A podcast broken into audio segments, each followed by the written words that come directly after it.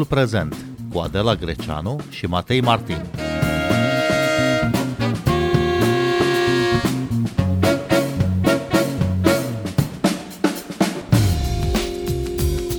Președintele Vladimir Putin a anunțat că intenționează să amplaseze arme nucleare tactice în Belarus. Autoritățile de la Minsk au anunțat că sunt nevoite să găzduiască armele nucleare din cauza acțiunilor agresive ale NATO.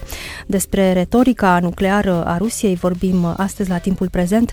Bine v-am găsit! Noi suntem Adela Greceanu și Matei Martin și invitata noastră este Ioana Constantin Bercean, cercetătoare la Institutul de Științe Politice și Relații Internaționale Ion Ice Brătianu al Academiei Române. Bună seara, bine ați revenit la Radio România Cultural!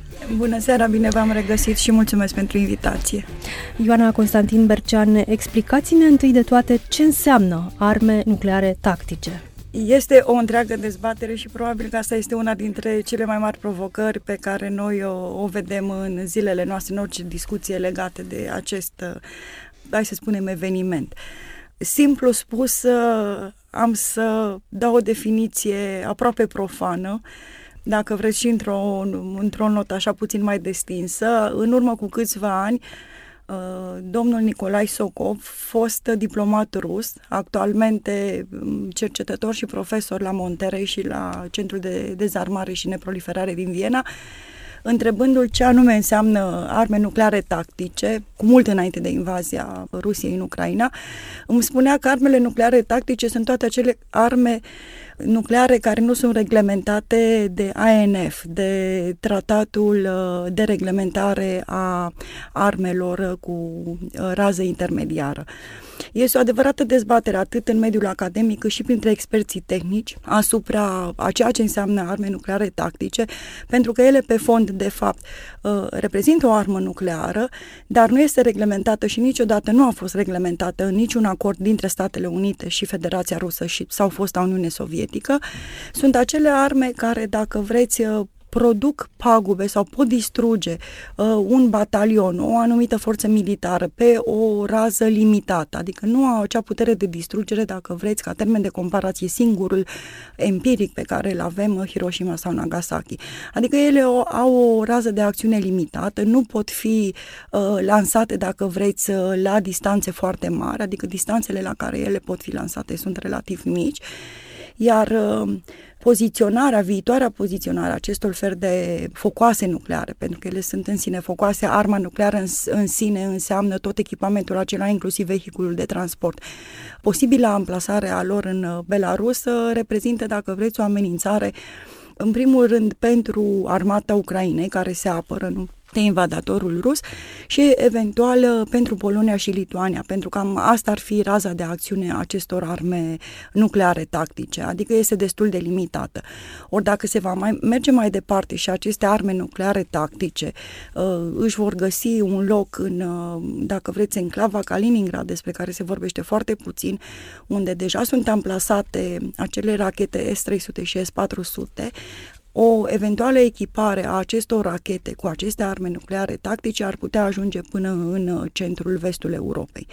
Cam asta ar fi raza lor de acțiune, adică efectul lor este restrâns în comparație cu ce înseamnă arme strategice. Acum, desigur că este și o adevărată contradicție în termen, pentru că prin însăși natura lor aceste arme nucleare, fie că sunt strategice, fie că sunt tactice, scopul este strategic, acela de a ridica nivelul de neliniște, de a produce pagube și de a îngrădi, dacă vreți, posibile, posibile atacuri, așa cum le prezintă Vladimir Putin asupra Rusiei, ceea ce este o distopie de-a dreptul, pentru că nimeni nu a amenințat de fapt Rusia. Bun, dar de ce are nevoie Vladimir Putin să mute o parte din capacitățile nucleare într-un alt stat, în statul vecin, în uh, Belarus? Așa cum uh, spuneam, Raza de acțiune a acestor arme este, dacă vreți, acopere exact Polonia și Lituania, adică statele din imediata vecinătate. Ori el vrea, de fapt, să crească, dacă vreți, nivelul de escaladare. Mutarea acestor arme, el a explicat-o, Vladimir Putin a explicat-o oarecum în, pe fond, a fost corect ce a spus uh, domnia sa, dar uh, ca idee de strategie este greșită, pentru că și Statele Unite au uh, plasat un anumit număr de focoase nucleare în Europa, Ei, și Vladimir Putin acum vine și răspunde, acesta este un răspuns pentru că, iată, el se referă la NATO, nu că NATO ne amenință. NATO nu a intrat niciodată în sine ca organizație politico-militară în, în niciun fel de conflict cu Rusia, doar statele separate, desigur că ajută Ucraina. Și atunci poate să fie un contrarăspuns sau dacă vreți uh, să demonstreze propriei populații, nu aceea care încă îl susține sau camarile din jurul domniei sale, că iată și noi putem răspunde uh, cu aceeași monedă. Pentru că știm foarte bine, sunt capabilități nucleare americane pe teritoriul a cinci state europene, țările de jos, Belgia, Turcia, uh, Olanda și Germania, de, uh, și pardon, Italia, da? Uh, și atunci uh, Vladimir Putin încearcă să balanceze, dacă vreți, uh, acest uh, echilibru de putere sau de forțe, nu plasându-și aceste capabilități nucleare tactice în Belarus. E, acum discuția este că se spune, se presupune că în iulie, cred că și Vladimir Putin a spus că în iulie vor fi dislocate aceste capabilități nucleare în, în Belarus. Dar eu vreau să subliniez un lucru aici. Cred că discuția sau intenția de a muta aceste capabilități nucleare în Belarus uh, este pusă pe masă de mai multă vreme, pentru că toate acele locuri în care aceste capabilități vor fi stocate nu pot fi construite într-o lună, două. Adică nu s-a decis săptămâna trecută Vladimir Putin că va muta un anume soi de capabilități nucleare în uh, Belarus și în două luni s-au construit acele depozite uh, de stocare de păstrare păstrare. Deci asta necesită cel puțin un an, pentru că se păstrează în niște condiții și în niște locuri uh, cu un anume specific. Nu este vorba despre niște gloanțe sau buze simple, nu pe care le poți păstra până la urmă la suprafață sau uh, într-un simplu depozit de armament.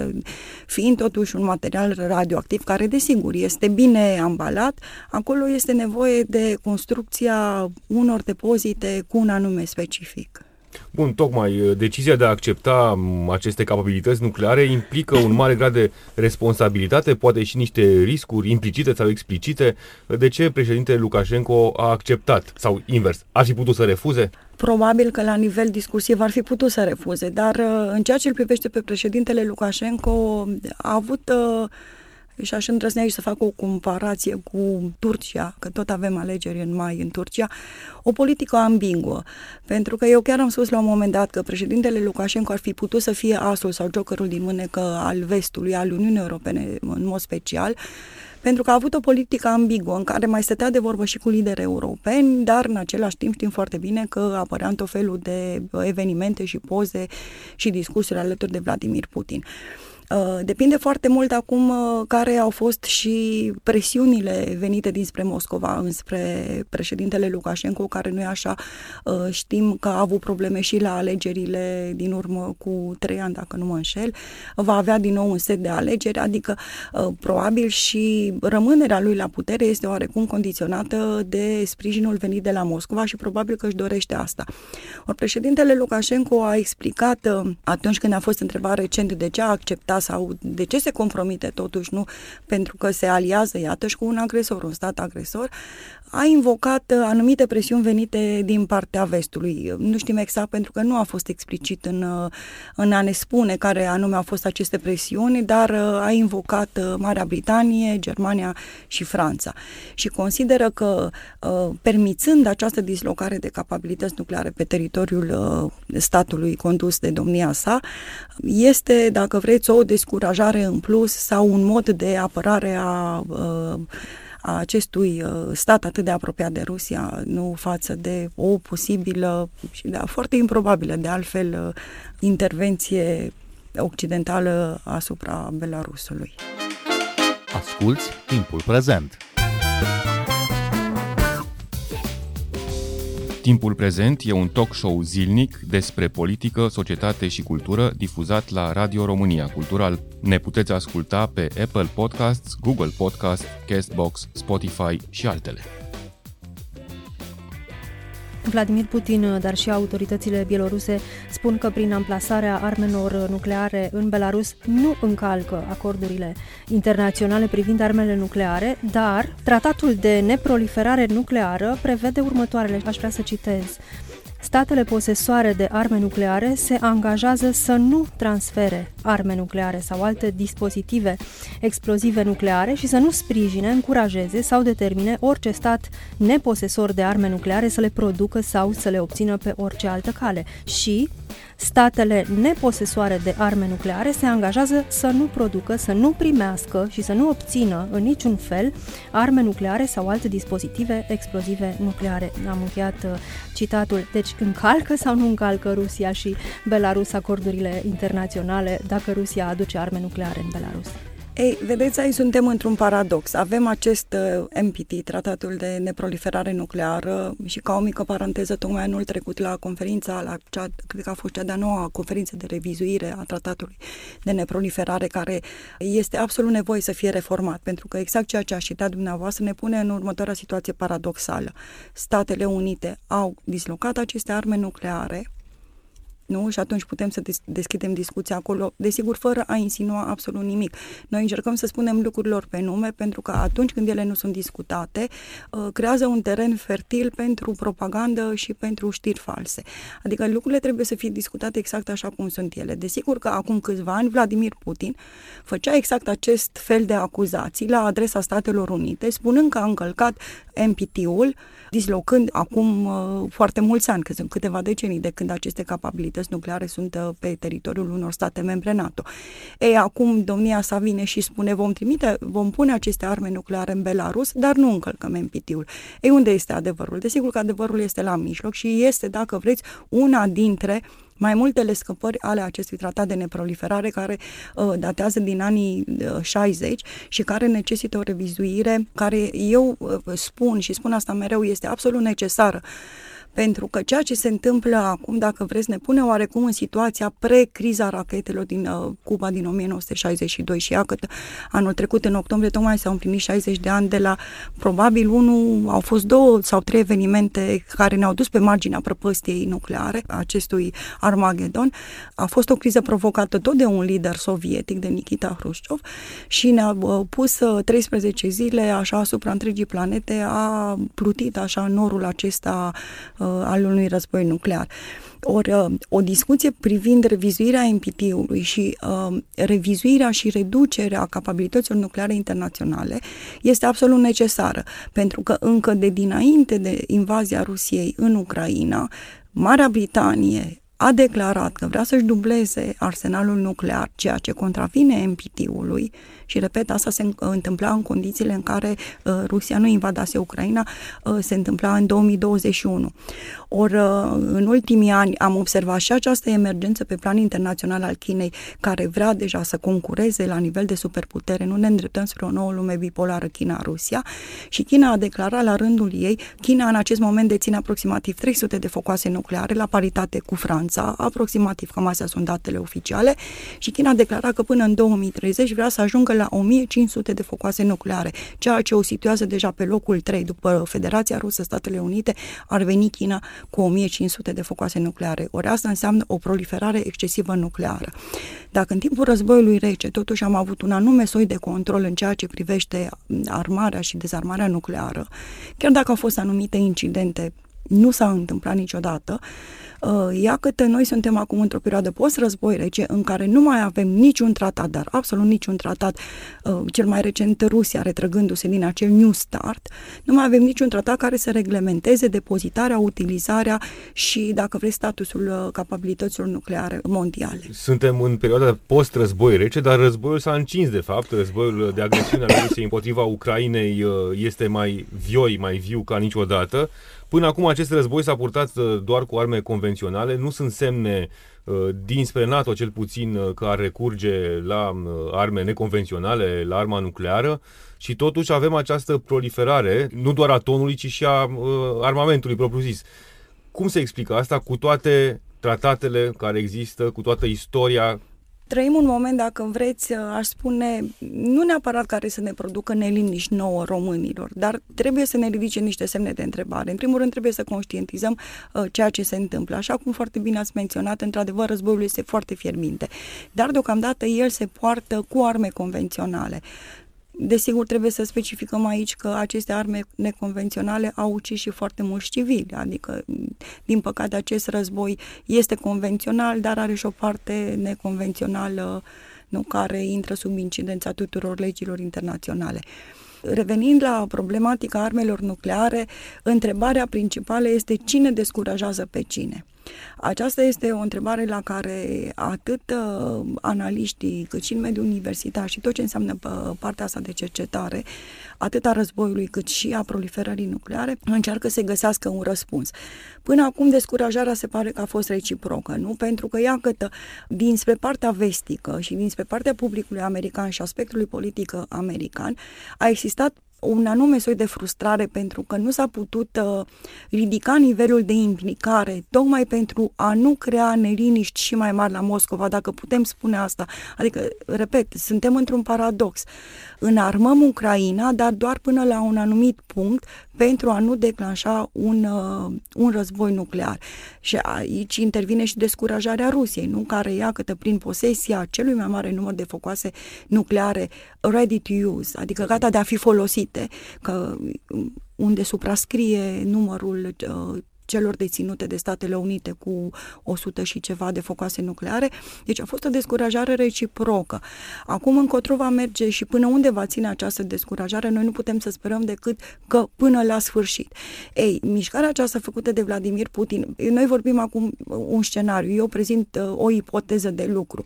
Dacă Vladimir Putin s-ar putea repet, nu am citit nicăieri, încerc doar să înțeleg ce anume vrea să demonstreze domnia sa. Mutând aceste focoase nucleare în Belarus, vrea să escaladeze, dacă vreți, la maxim. Principala presiune sau cea mai mare presiune va fi resimțită în România, în Polonia, în Lituania. Pentru publicul american, această presiune în acest moment este mult, mult mai mică decât o resimțim noi. Pentru că și în criza rachetelor din Cuba, principala presiune a fost asupra americanilor, nu asupra publicului european.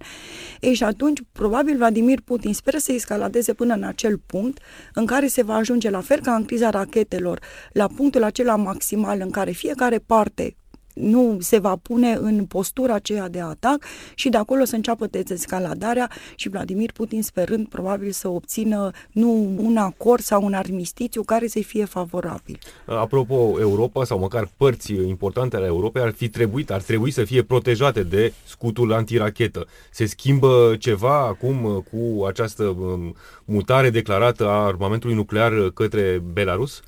Uh, scutul antirachetă este și în Polonia, este și în România și iarăși, uh, dacă vă amintiți discuția despre scutul antirachetă atunci când s-a început implementarea și aducerea lui în România, uh, se spunea că este împotriva Iranului. Iată că nu este doar împotriva Iranului, este și împotriva unui posibil atac din partea Federației Ruse.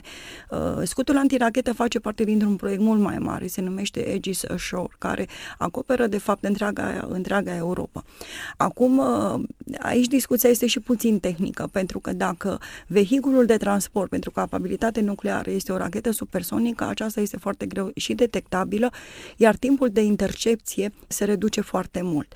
Dar până a se ajunge acolo, să nu creăm neliniști și panici, pentru că nu este cazul. Eu spun tehnic cum s-ar întâmpla, dar până a se ajunge acolo, sunt foarte mulți pași care trebuie făcut.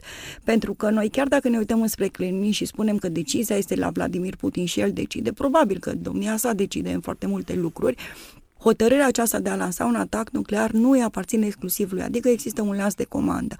Și acest lans de comandă a fost uh, implementat atât în fosta Uniune Sovietică cât și în Statele Unite după incidentul din 1984, când uh, nu fostul uh, soldat, ofițer Petrov, uh, chiar așa îl cheamă, uh, fără nicio aluzie, uh, a salvat lumea din cauza unui defecțiune a sistemului de interceptare a fost acel faimos eveniment.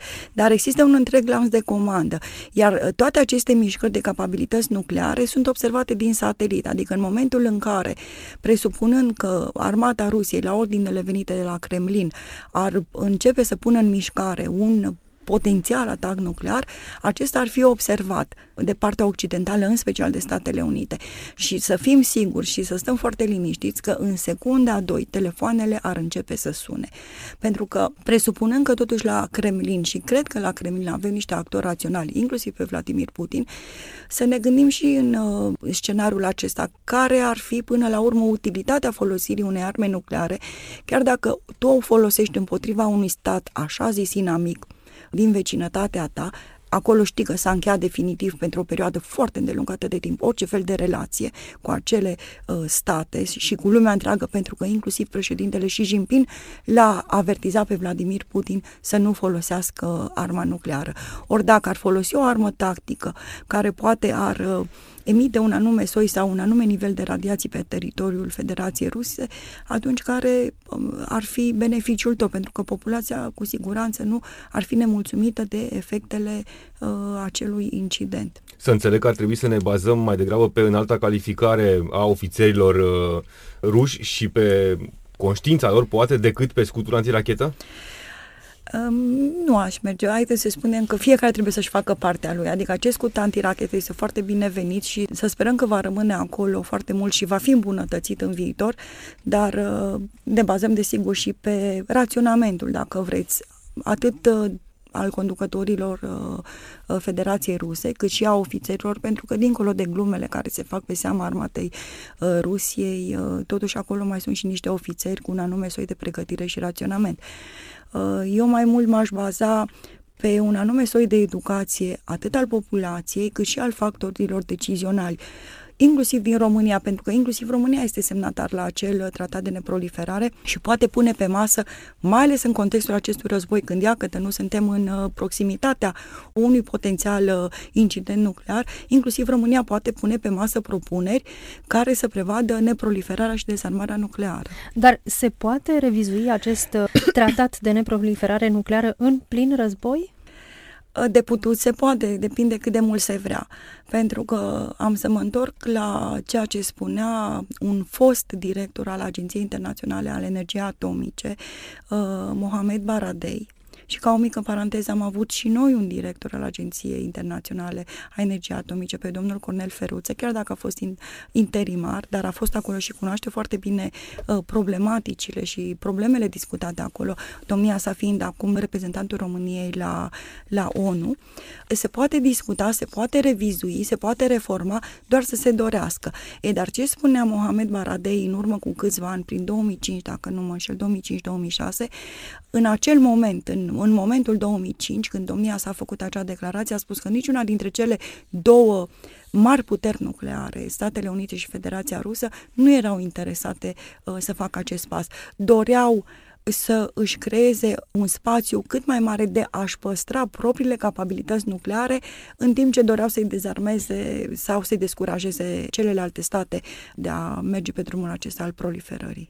Uh, Belarus este una dintre cele mai sancționate țări din lume, o țară supusă numeroaselor sancțiuni, mai ales din partea Occidentului uh, și uh, regimul Lukashenko și oamenii săi sunt supuși acestor sancțiuni. Nu sunt sancțiuni la fel de extinse ca cele care planează acum asupra Federației Ruse. De pildă, în seara asta, pe arena națională, este meci România-Belarus, un meci care se va juca. E nevoie, credeți, de, de sancțiuni mai dure, uh, mai extinse, inclusiv în uh, plan simbolic, cum ar fi eliminarea jucătorilor din competițiile internaționale și așa mai departe, așa cum se întâmplă, de pildă, cu Rusia?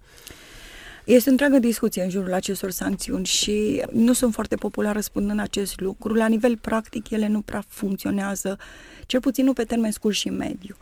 Rusia, din câte știu eu, în acest moment are asupra ei peste 12.000 de sancțiuni, devenind uh, într-o perioadă foarte scurtă cel mai sancționat stat din lume, depășind Iranul, care din 1979 până acum când noi vorbim are 6.600 de sancțiuni. Am înțeles că Belarus a devenit a doua țară cea mai sancționată din lume după Federația Rusă. Ei, uh, uitându-ne și făcând aceste comparații între Iran, asupra cărora s-a impus sancțiuni, uh, în primul rând din cauza presupusului program nuclear. Uh, Ia câtă 43 de ani mai târziu, Iranul încă demonstrează că poate dezvolta capabilitate nucleară și e o întreagă discuție. În ciuda sancțiunilor. În, ciu- în ciuda sancțiunilor. Federația Rusă își continuă acest război și ia câtă sunt anumite firme, anumite corporații care nu s-au retras încă din Federația Rusă. Iar ca o mică paranteză și asta este dintr-o sursă foarte sigură de la FMI, Rusia, acum când noi vorbim, se împrumută pe plan extern cu aceeași rată de dobândă cu care se împrumută România. Adică sancțiunile au un anume soi de impact, dar este mai degrabă dacă, sau acest impact este observabil mai degrabă pe persoană fizică, atunci când ele sunt, sancțiuni sunt impuse anumitor oligarhi și probabil și aceasta poate fi un rezultat, nu pentru că oligarhii aceștia se presupune că s-ar întoarce împotriva lui Vladimir Putin. Trebuie să treacă foarte mult timp ca uh, Federația Rusă să resimtă, să resimtă aceste sancțiuni, iar problema cea mai mare și în cazul Iranului și Belarus și uh, Federației Ruse și Venezuela și orice alt stat sancționat de către partea occidentală de sistemul care funcționează în sistemul SWIFT, principalele victime uh, sunt oamenii. Principala victimă este populația. Cei de la vârf nu vor resimți aceste sancțiuni, adică nivelul lor de trai nu va fi alterat uh, deloc. Și atunci uh, apare și această metodă prin care, prin știri false, prin propagandă, prin tot felul de discuții acestea patriotarde, uh, liderul vine și le spune uh, oamenilor, vine și spune populației, vedeți, voi trăiți prost din cauza Occidentului, ceea ce este complet fals. Trăiți prost din cauza conducerii anacronice și cum vreți dumneavoastră să-i spuneți. Și există o întreagă literatură pe tema aceasta. Sancțiunile pot fi la nivel simbolic și așa cum foarte bine ați menționat, nu din anumite competiții, sportivii ruși au fost excluși. Cât contează sau nu contează asta cred că este aproape irelevant. Este relevant la nivel simbolic, dar raportat cu ceea ce se întâmplă pe teren, ucrainienii mor în continuare, civilii ucrainieni sunt uciși în continuare. Și atunci dacă noi nu găsim o formă mai coercitivă sau o forță coercitivă care să aibă un anume efect, sancțiunile rămân, exact cum a spus noastră, la nivel simbolic, rămân o unealtă politică, dar pentru care va trebui să treacă foarte mult timp ca ele să-și facă efectul. Ioana Constantin Bercean, vă mulțumim că ați venit în această seară la Radio România Cultural. Noi suntem Adela Greceanu și Matei Martin. Ne găsiți și pe platformele de podcast. Abonați-vă la Timpul Prezent pe Apple Podcasts, Google Podcast, Castbox și Spotify. Cu bine, pe curând! thank you